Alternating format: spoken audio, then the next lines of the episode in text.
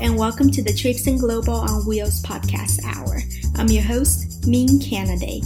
Traipsing Global on Wheels is focused on sharing resources and insights into disability advocacy, fitness and health, and accessible travel. Our mission is to build a community of healthy, worldly, and informed advocates. Each week on our podcast, we interview someone with a disability or someone whose work advances the disability rights movement, both locally and internationally. In addition to the disability advocacy series you've been listening to, we've also launched a sub-series called Environmental Issues from a Disability Lens under the Traipsing Global on Wheels podcast hour. For years and years, people with disabilities and our advocates have urged for us, individuals with disabilities, to be included in environmental issue conversations. Therefore, I am expanding my podcast to include environmental issues so that we can start the journey of being included and also work towards a solution plan for saving our planet that works for everyone, including people with disabilities. We interview leaders from all over the globe who has done work in some capacity or another on environmental issues and ask them how they are including the needs of people with disabilities when mitigating the problems of climate change and how they think people with disabilities can be a part of the solution plan. Hello, and welcome to the Traipsing Global on Wheels podcast hour. I'm your host, Ming Canaday. Traipsing Global on Wheels is focused on sharing resources and insights into disability advocacy, fitness and health, and accessible travel. Our mission is to build a community of healthy, worldly, and informed advocates. Each week on our podcast, we interview someone with a disability or someone whose work advances the disability rights movement, both locally and internationally.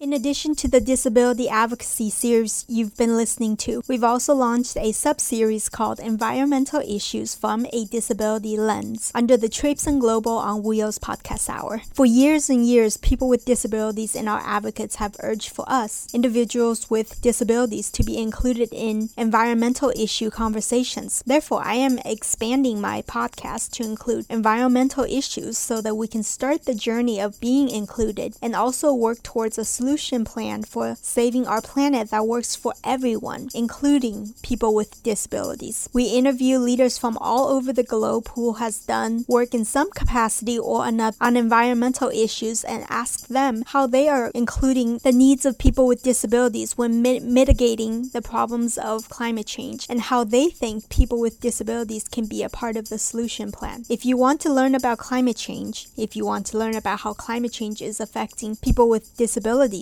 and if you want to hear what environmental leaders are doing to include diverse voices such as people with disabilities in the climate change conversation, then this sub-series is for you. Alex Guinness, welcome to the Traipsing Global on Wheels podcast hour. Hi, yeah, thank you for having me. Of course, so I'm Ming Canaday, as you may know, and I am in Washington, D.C., and then my co-host, Jean Mishner, is in Melbourne. Jean, do you want to introduce yourself to Alex? Yeah, hi, Alex. How are you going?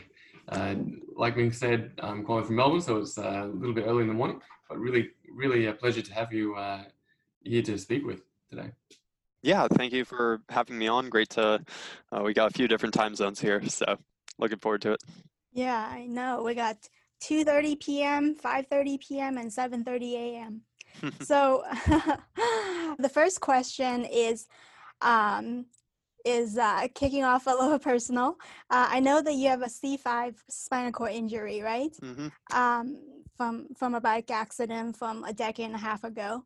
And then shortly afterwards, you moved to Eugene, which is where I went to school as well.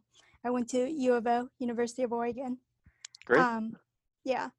I did my undergrad. So what I want to know is, how does climate change affect you? Because I know it's your, professional trajectory, and what is the personal stake? Yeah, so I have a C5-6 spinal cord injury. Got it when I was 16 years old, just mountain biking and hit a jump wrong.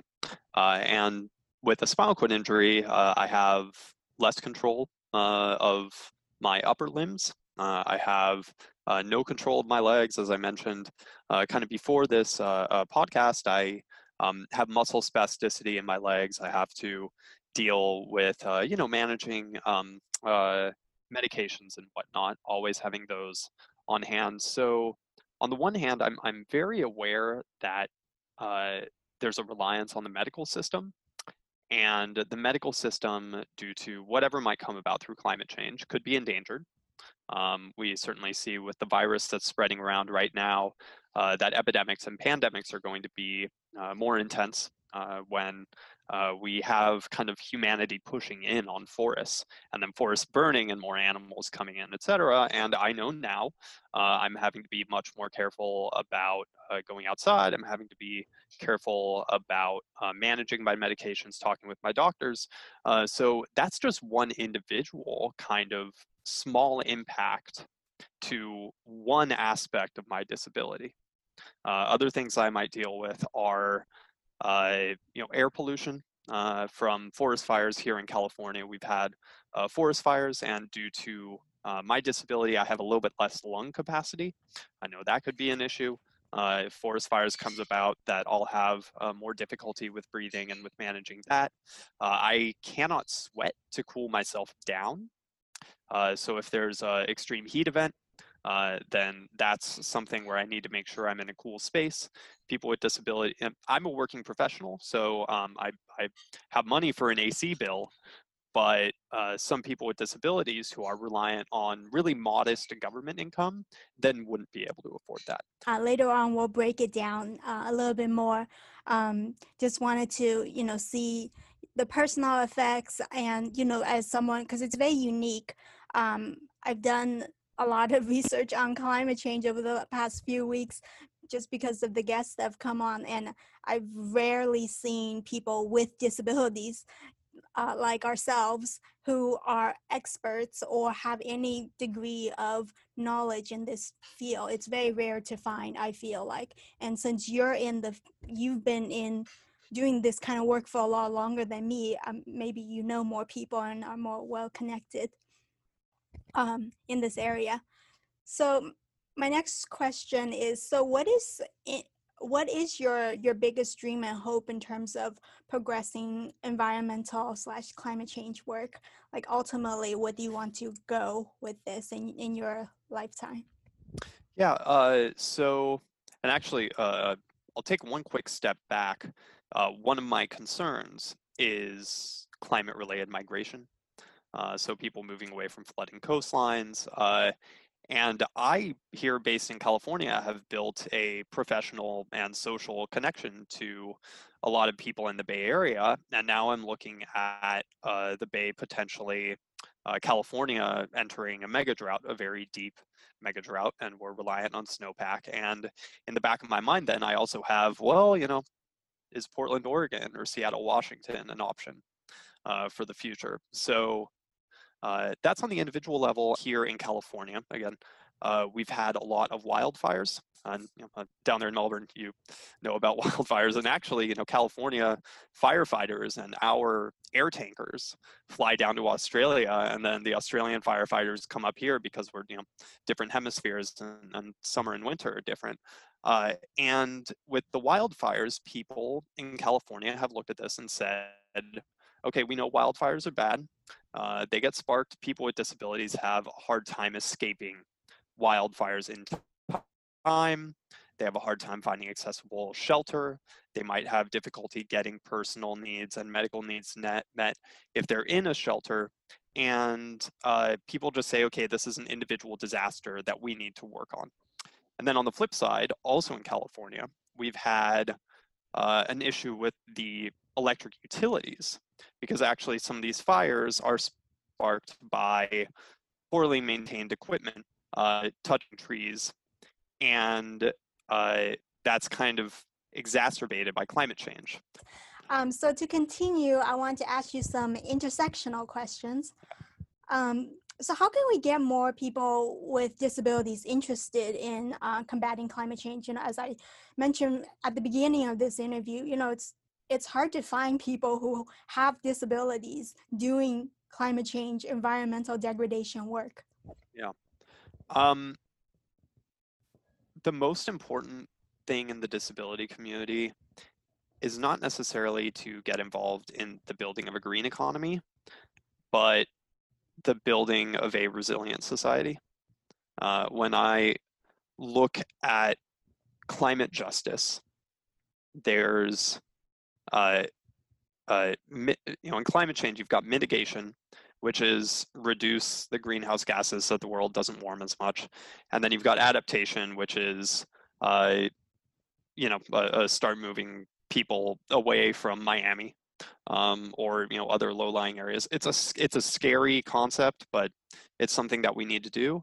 I think that adaptive climate justice is much more tailored to the disability community and getting involved than necessarily, mitigation climate justice, bring the disability community into this, because we are going to get hit. We're most likely to be, I think, left behind or at least not considered in adaptation.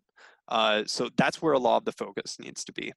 And I think that the disability community also needs to talk to the environmentalist community and say, listen, we know you want to phase out plastics, but I use a plastic straw. Can we figure out a less rapid, harmful transition plan to the green economy?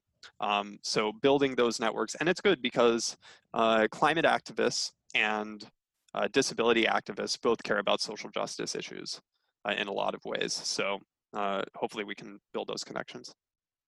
Mm-hmm. Yeah, thank you. As you were mentioning just now about plastic straws, right? It's the banning of them have had negative effects on the disability community, as we know. How can we reduce the use of plastics and help combat climate change while also maintaining the freedom, independence, and dignity of all people, and specifically people with disabilities? It needs to be a gradual transition with input from the disability community. Berkeley, where I live, a lot of people know it as a very progressive place. Certainly there was a very active and environmental advocacy community here. We have the Greenlining Institute downtown. We have a lot of others, and they pushed for a straw ban, but didn't consult the disability community here at the city level.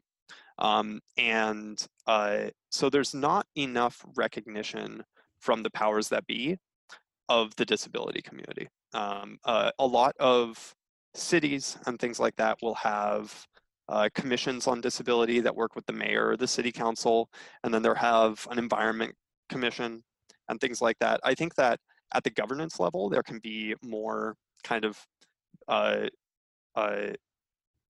just engagement between the environmental goals and the disability community, because in the US, we're kind of having a little bit of an abandonment at the national level on environmental policy, including things like this.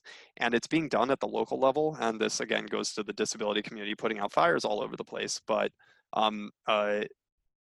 it's outreach and it's dialogue. I try to talk to the environmentalist community as much as possible, the waste reduction community, the rest of it. And it's just something they don't think about when I talk to them.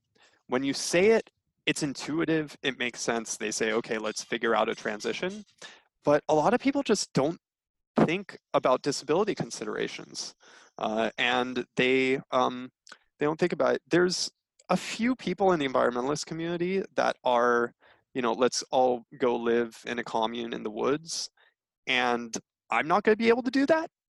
And there's certainly some people that have seen overreach of society and say, burn it all down. Like, this is a monstrosity that society has built, right? And plastics are kind of the epitome of the thing that we've built that never goes away, that keeps on harming the environment. The disability community, and really the entire medical field too, because of how much plastic is used for sterile medical equipment, things like that, just needs to say, we care about this. We need to jump in front of you and say, gradual transition, find alternatives. And we're happy to have that conversation, but don't just phase us out and kick us out of the way.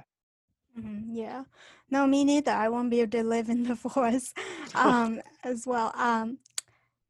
Do you know any other people, you know, as I was alluding to, people with disabilities that are working on these issues that, you know, the intersectionality of climate change and disability? If yes, who are they and what, you know, what do you admire about that, their work in this field? And of course, I'm talking about people with disabilities also doing climate change work in, you know, in the same community as you. Yeah, it's a lot of academics that are doing this, and there are so many disability activists that are doing great work on international development and human rights that now aren't, you know, specifically disability and climate change, but are integrating climate change into their work. So, for example, Victor Pineda and the DIAUD, which is Disability Inclusive, something Accessibility Universal Development. DIAUD, if you look it up, is the one that it is, and they now are starting to integrate climate change. You know, the UN, you know, and refugee agencies are recognizing, first of all, you know, they already recognized climate change was an issue, and they already knew disability was an issue, and they're just connecting the dots, and I'm happy that's happening now. I've gotten a lot of outreach.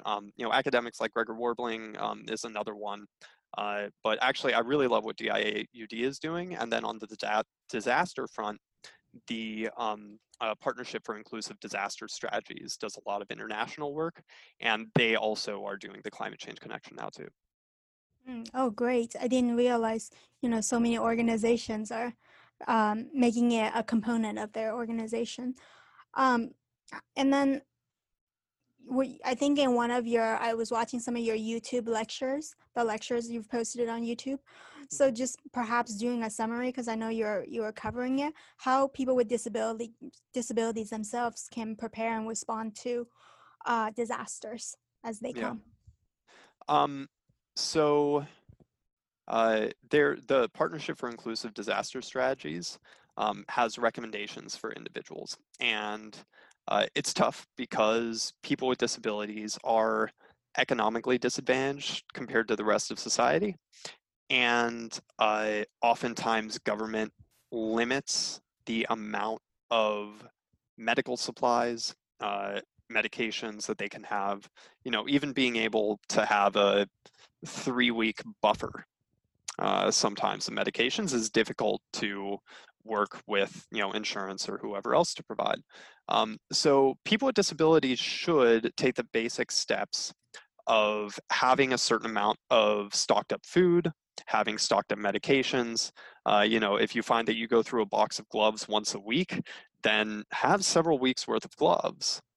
You know, this whole thing, and make a list of everything medical you might need, make a list and contact assistance for personal care attendants, whatever that might be. I think people with disabilities should work in the community to educate their friends for the best ways to prepare, that I think NGOs and government should help out with things like retrofitting buildings with air conditioning in areas that have a lot of people with disabilities and that might be affected by heat stroke, and people with disabilities can advocate for that. It really needs to be a dual track approach of people with disabilities preparing for themselves and government recognizing that people with disabilities can't do this all on their own, that government needs to assist, and sometimes it'll take investment to do so, and they should be involved. And I think the COVID-19 pandemic is a perfect example. How have you taken measures to prepare for, you know, even the first wave hasn't left, but the second wave, and yeah, just however long it's going to last? What tips do you have for people who are in similar situations? I think the COVID experience, from me, where I'm at, having been a working professional, really emphasizes the value of economic empowerment for people with disabilities in getting ready and preparing for any sort of disaster, including COVID. I was lucky enough to have a little bit of a savings and a buffer to, stock up and have a little bit more of the PPE that I work with, that I use with my attendant, the personal protective equipment, just gloves and things like that, that we stocked up on food ahead of time. I'm vegetarian and always took little like pre-made packets to work with me and had some of those. We kind of had the prepper mentality with disability, and I'd worked here about this before. It's really important for people with disabilities also to cover the news just regularly to see what might be happening and coming down the pipeline. I was tracking this since November. When it came out, Berkeley, we went into lockdown in March, mid-March. And all the way going through that process, I was saying, you know what, I'm gonna buy an extra case of gloves just to have those on hand. And once I saw that toilet paper was running out, I just said, all right, I'll buy the stuff that they give to restaurants and split it with a few of my friends, and it's, cheaper, and they were able to sell it. But looking ahead, preparing, I live with a live-in attendant, so my roommate also does some of my attendant work, and I had to work with my different caregivers and say, hey guys, Reggie's going to cover most or all of the shifts and you can come in and be a backup, but we have to work with our attendants on doing that physical and social distancing. A lot of it is just following the news, doing communication. If you see something is around the corner, prepare ahead of time, because we do need a little bit more of the time buffer, because we just have, a few extra needs and a few extra things on the checklist. Mm-hmm. Yeah, no, that's very, very crucial, especially with, personal attendants. They come in and out, and if there are multiple ones doing different shifts, Yeah. So the next question is more is what questions do you have for leading environmentalists in the world? Say if you have them all in a boardroom or whatnot, a meeting room. What questions do you have for them on including people with disabilities in climate change discussions? What do they need to address? The main things they need to address for people with disabilities?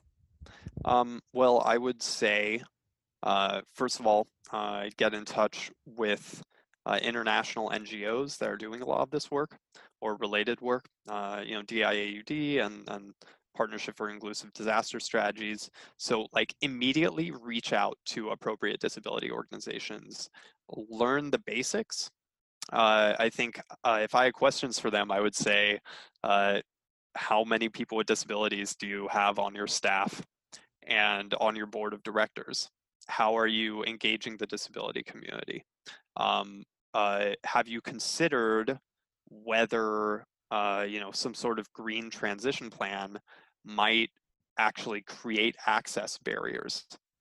The straws are one thing, if we have these new pod cars or whatever, elevated guideway, fancy transportation setups, but you only have an elevator every 7 blocks because they're too expensive to build on every station, that locks people with disabilities out of this green transition. So I would say, as you're building things, have you done the checklist on making sure that this is up to code? Have you gone beyond that and looked at, for example, the 7 principles of universal design to be even more what the government says? Have you engaged people with disabilities? How do you plan to engage people with disabilities? Do you have people with disabilities on your staff? And do you have my business card? I think might be the last question I give them. Yeah, we'll have to organize that meeting now, huh? You seem you seem like you really had it on, had that question prepared. And then next, which national or international climate change activists, leaders, or environmentalists in general do you see doing great work in including people with disabilities that others can emulate? I'm grateful that the people that worked on the Green New Deal in the United States, they actually reached out to the disability community and asked for input.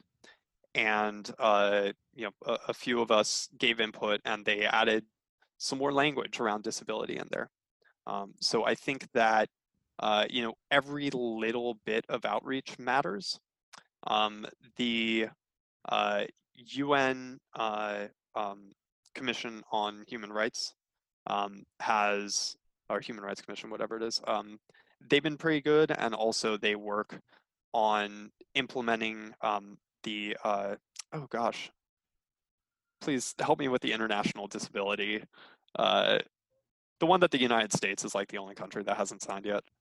The UN Convention on the Rights of Persons with Disabilities. Thank you. This is a word I should know like immediately, but yeah. No so worries. It's really long. It's a mile long. But the yeah, the UN. I think that their departments do talk to each other pretty well. So you know, the folks in the UN working on disability issues also are talking with the refugee sections of the UN.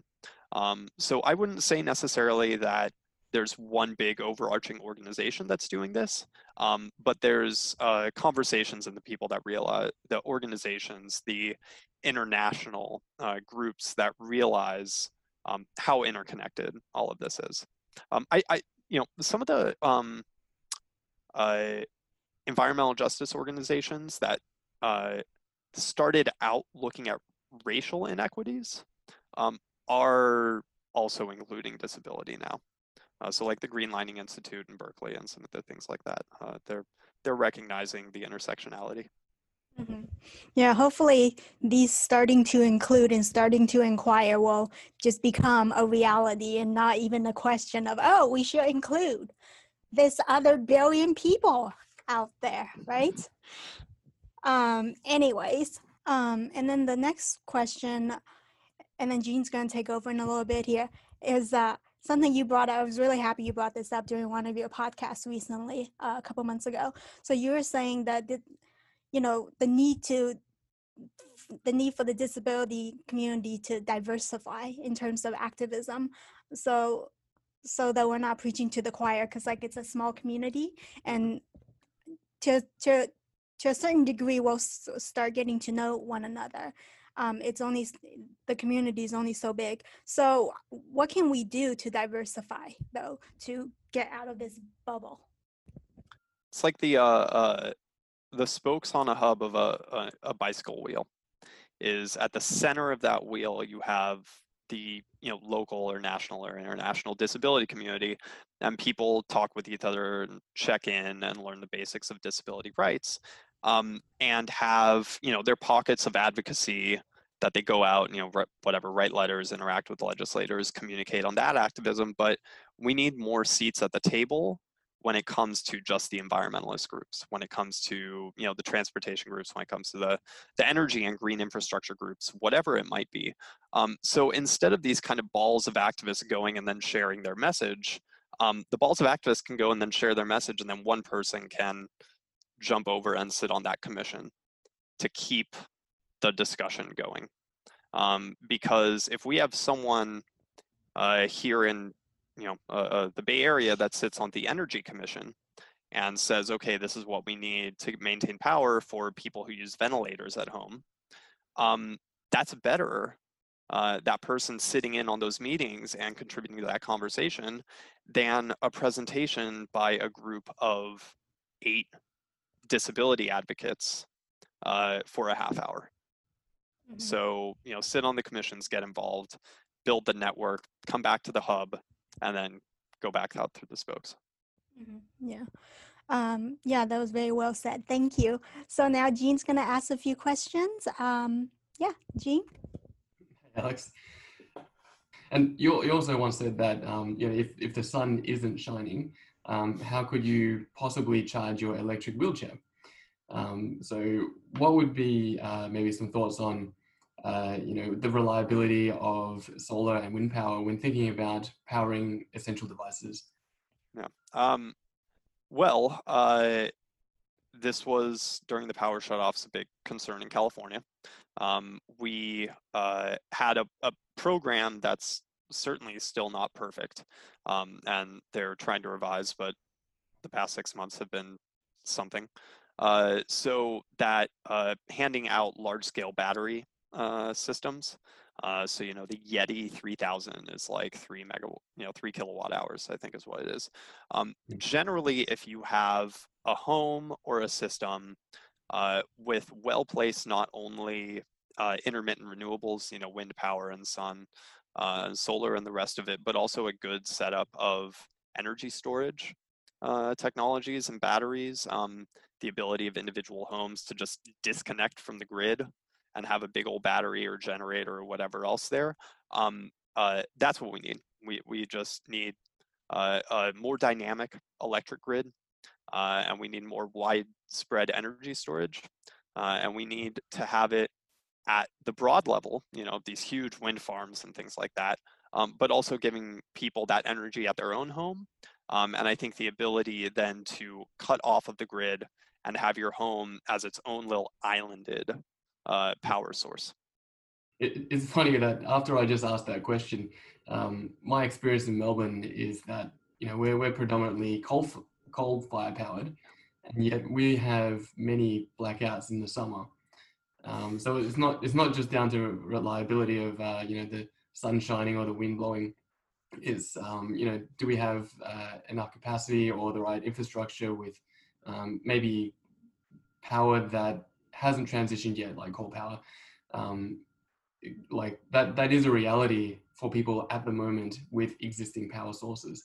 And then it got worse when you know, on a very, very hot day, if there are fires burning and transmission lines go down, that's just, you know, you're going to need some other type of battery power source, regardless of the source of power. Yeah. So. Well, and it's not only scary for me needing to charge my wheelchair at night, but also for someone that needs a 24-hour ventilator that only has, you know, a maybe 2 hours spare battery on it. You know, for me, it's convenience. For some people, it's life and death. And yeah, what you're talking about, not only that, but if it's a hotter day and then more people are turning on the air conditioner, then you've got more power demand at the same time that it's harder to provide it. I got into this working at the California Energy Storage Alliance, and I was working with them and thinking, how will I charge my wheelchair at night? And then said, this is bigger, and climate change, everything is connected, and that's when I switched over to this work specifically. Yeah,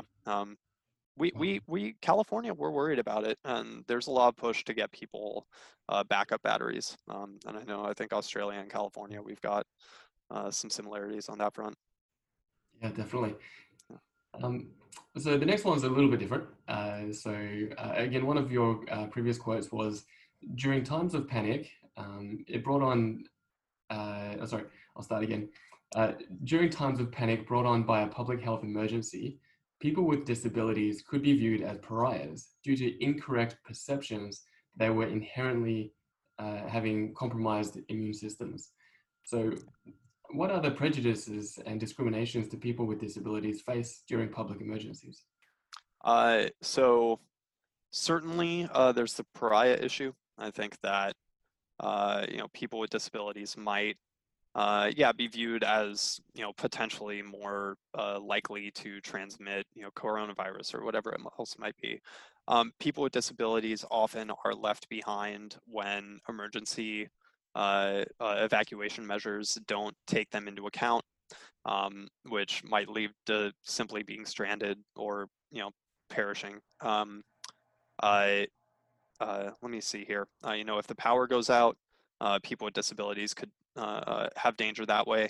If we get into a situation of really extreme kind of life or death triage, and people with disabilities are simply considered less likely to survive, then they could be put lower on that list. And a lot of this is really based out of misperceptions of the health of people with disabilities. I deal with my muscle spasms, but otherwise, you know, in relatively decent health. I have friends who are blind and deaf. I have friends who have, you know, whatever, diabetes and very well-managed diabetes and things like that, where their health is, like, for the most part, fine, but someone would look at them and say, oh, you're an amputee, you use a wheelchair, whatever, you're less likely to survive, so sorry. And we also run into the danger if social systems start to get stressed, if economies start to get stressed, that people who use those social systems can be demonized. People who are viewed as unproductive in a time of scarcity can be demonized. So if that's one of the side effects of climate change, that's something we need to be aware of, communicate, prepare, and then break away from. Wow, that, some of those responses blew my mind. Just thinking about the initial stages of COVID and then the things that were being said in the media about triaging were truly just beyond horrific. And then to think that it might be exacerbated by perception, incorrect perceptions, must be a real concern for anyone who isn't presented as the most perfect human being. So it's truly quite something that bothers me, because I mean, it's just so recent that people who haven't had that background with having to think about disabilities had all of a sudden had to think, oh, hold on, you know, I might be considered less able or less fit or less healthy. Maybe I will also have to consider what happens to me. Yep. So, and there's a connection between age and disability, and we've seen the really disproportionate rates of death among older folks. And right now in COVID, I've got able-bodied friends that are okay going out. As I said, I've got limited lung capacity, you know, otherwise I'm in good health, but it's something where a lot of my friends with disabilities are staying indoors.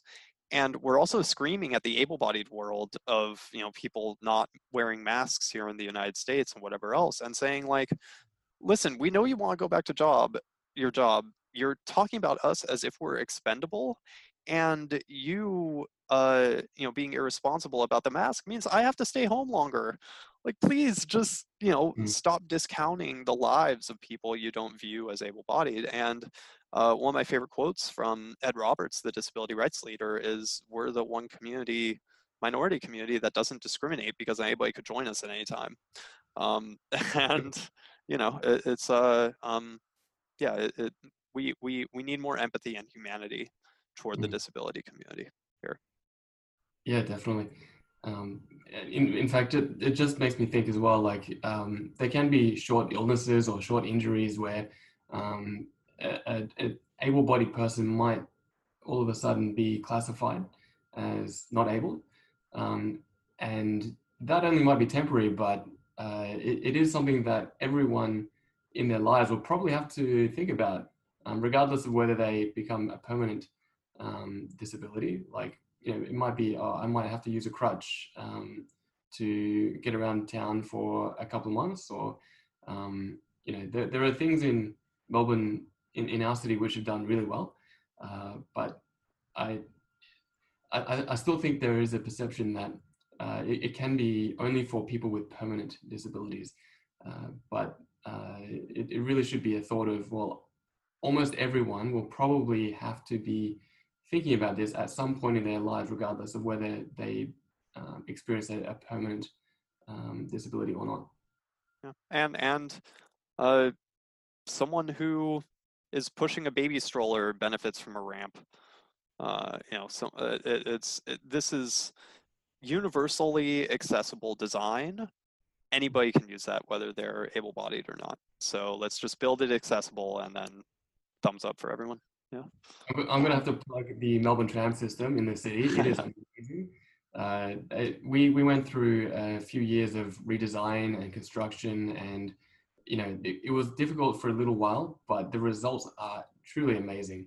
And for me, who was able-bodied, to just have such a nice service, which, you know, even like for me, like, you know, there's no ramp, there's no, you know, you don't have to grab onto a handrail to pull yourself up onto the tram. The trams are in the middle of the road, and the priority is for the public transport, so that you're not fighting or worrying too much about the cars and bikes and things which are just going to come out of nowhere. So when it's built, you know, in a well thought out manner, not just for mobility reasons, but it can actually really change the way an entire city interacts, because all of a sudden I'm down the other end of the city and it was just a breeze for me, and that should be the way it is for everyone regardless of ability. Yeah. And if you make it so that everybody able-bodied gets out of their cars and then uses the tram, that makes it so that if someone has a disability and it's at the level that public transport is difficult and they need to use a cab or their own wheelchair accessible van or something, then they can get there on the street because nobody else is driving as much, and probably find a wheelchair accessible parking spot easier. It's all interconnected. Yeah. Yeah, I think that's a great transition spot to our next question. So Alex, I know you had kind of another life prior to climate change, or maybe this was during or in the middle or parallel to, but so you were a former dating and relationship columnist, is that right? Oh, you're pulling that one out. Okay, cool. Yep. Yeah. So, so one article wrote, I'm quoting over here, Guinness was also the dating and relationship columnist Axel Grand for National Spinal Cord Injury Association's Life in Action magazine, where he covered topics including meeting people and getting physical, quote unquote. So his goal is to help people with disabilities have better understanding of our own sexuality and educate the entire public so that we are viewed as sexy and worthy of love. So my question for you is, I think this is very appropriate for COVID-19 because so a lot of people are indoors or isolated or by themselves. What advice do you have for people with disabilities who are looking to date during this pandemic? It's really tricky for anybody, regardless of if you have a disability or not. Gosh, that is tough. I mean, for people who I'm here looking over to the side as you're talking to me and just trying to think about how to answer this question, COVID specific.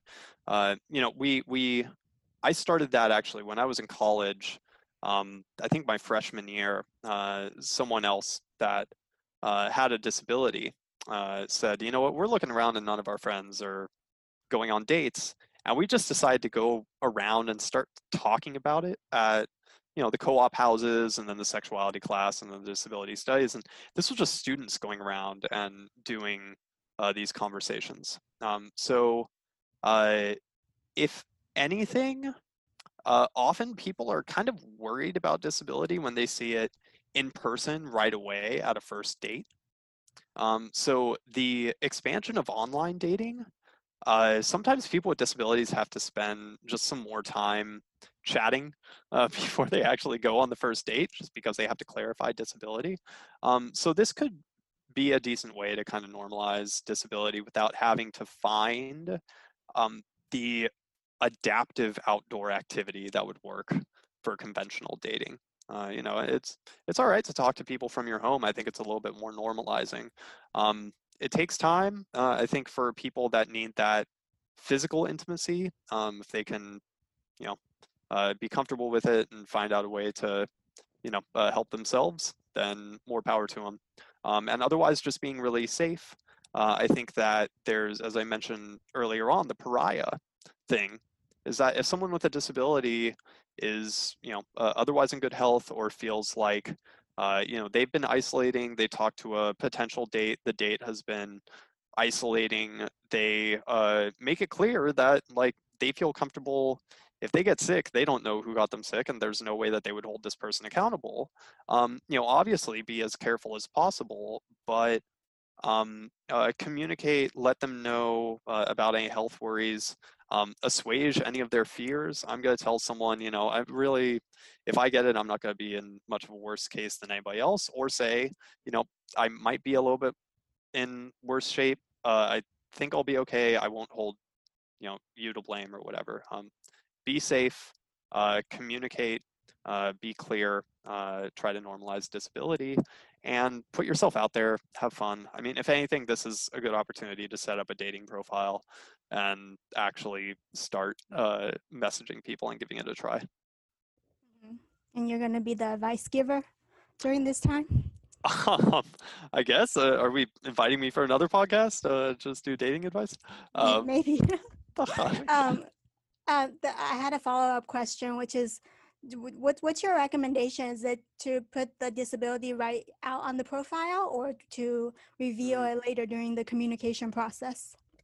You know, I did online dating, and I'm seeing someone right now, which really I'm grateful for. You know, we're able to be in the same home and in that respect. But I put my disability right there on my profile, and I'm upfront about it, and I say at the end, you know, hey, ask any questions, I'm comfortable with it, like my life is fine, I just roll around faster than you can walk because I've got a power wheelchair, like, you know, it is what it is. I thought it was cool because I'd gotten messages from, people who knew a family member, you know, had a family member with a disability, their roommate in college had a disability.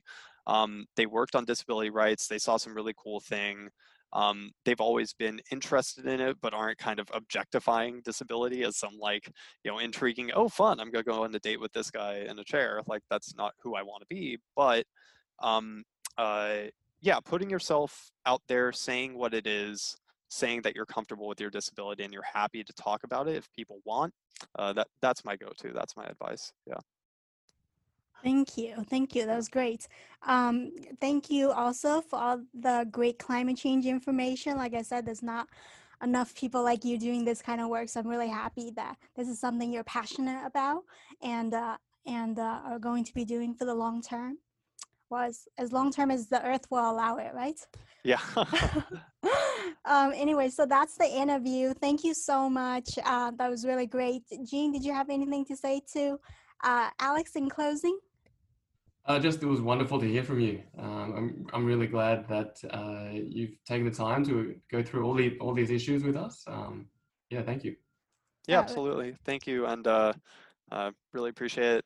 And hope you, everybody listening, stays safe.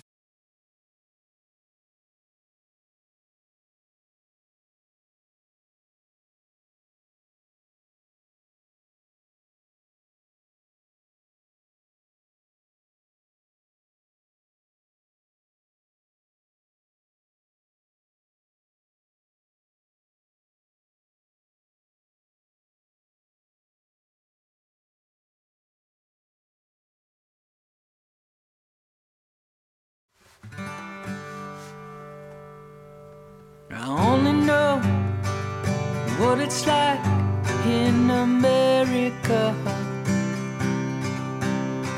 and shutting doors, I don't think that's right. Thanks for listening to another Traipsing Global on Wheels podcast hour. Look for us on Instagram, YouTube, Twitter, and Facebook, where I post pictures of my travels, share videos of my fitness journey, and keep you updated on the latest wheelchair accessory must-haves. Tell others about our program. The more we can raise awareness about these issues, the stronger we can get as a community. At Traipsing Global on Wheels, we aim to build a community of healthy, worldly, and informed individuals with disabilities and disability advocates. That means we want to hear from you, our listeners. Send us an email at tgowpodcast@gmail.com. Let us know about your favorite destinations for accessible travel. How do you stay fit to avoid chronic injuries? What language do you prefer to describe your identity as someone with a disability? We want to provide a platform for people to share and learn from each other. So send us your stories. If you have suggestions for future guests that you would like to hear on our podcast series, please leave them in the Contact Us section of our website or post them on our Facebook page. Thanks again for listening. Bye-bye.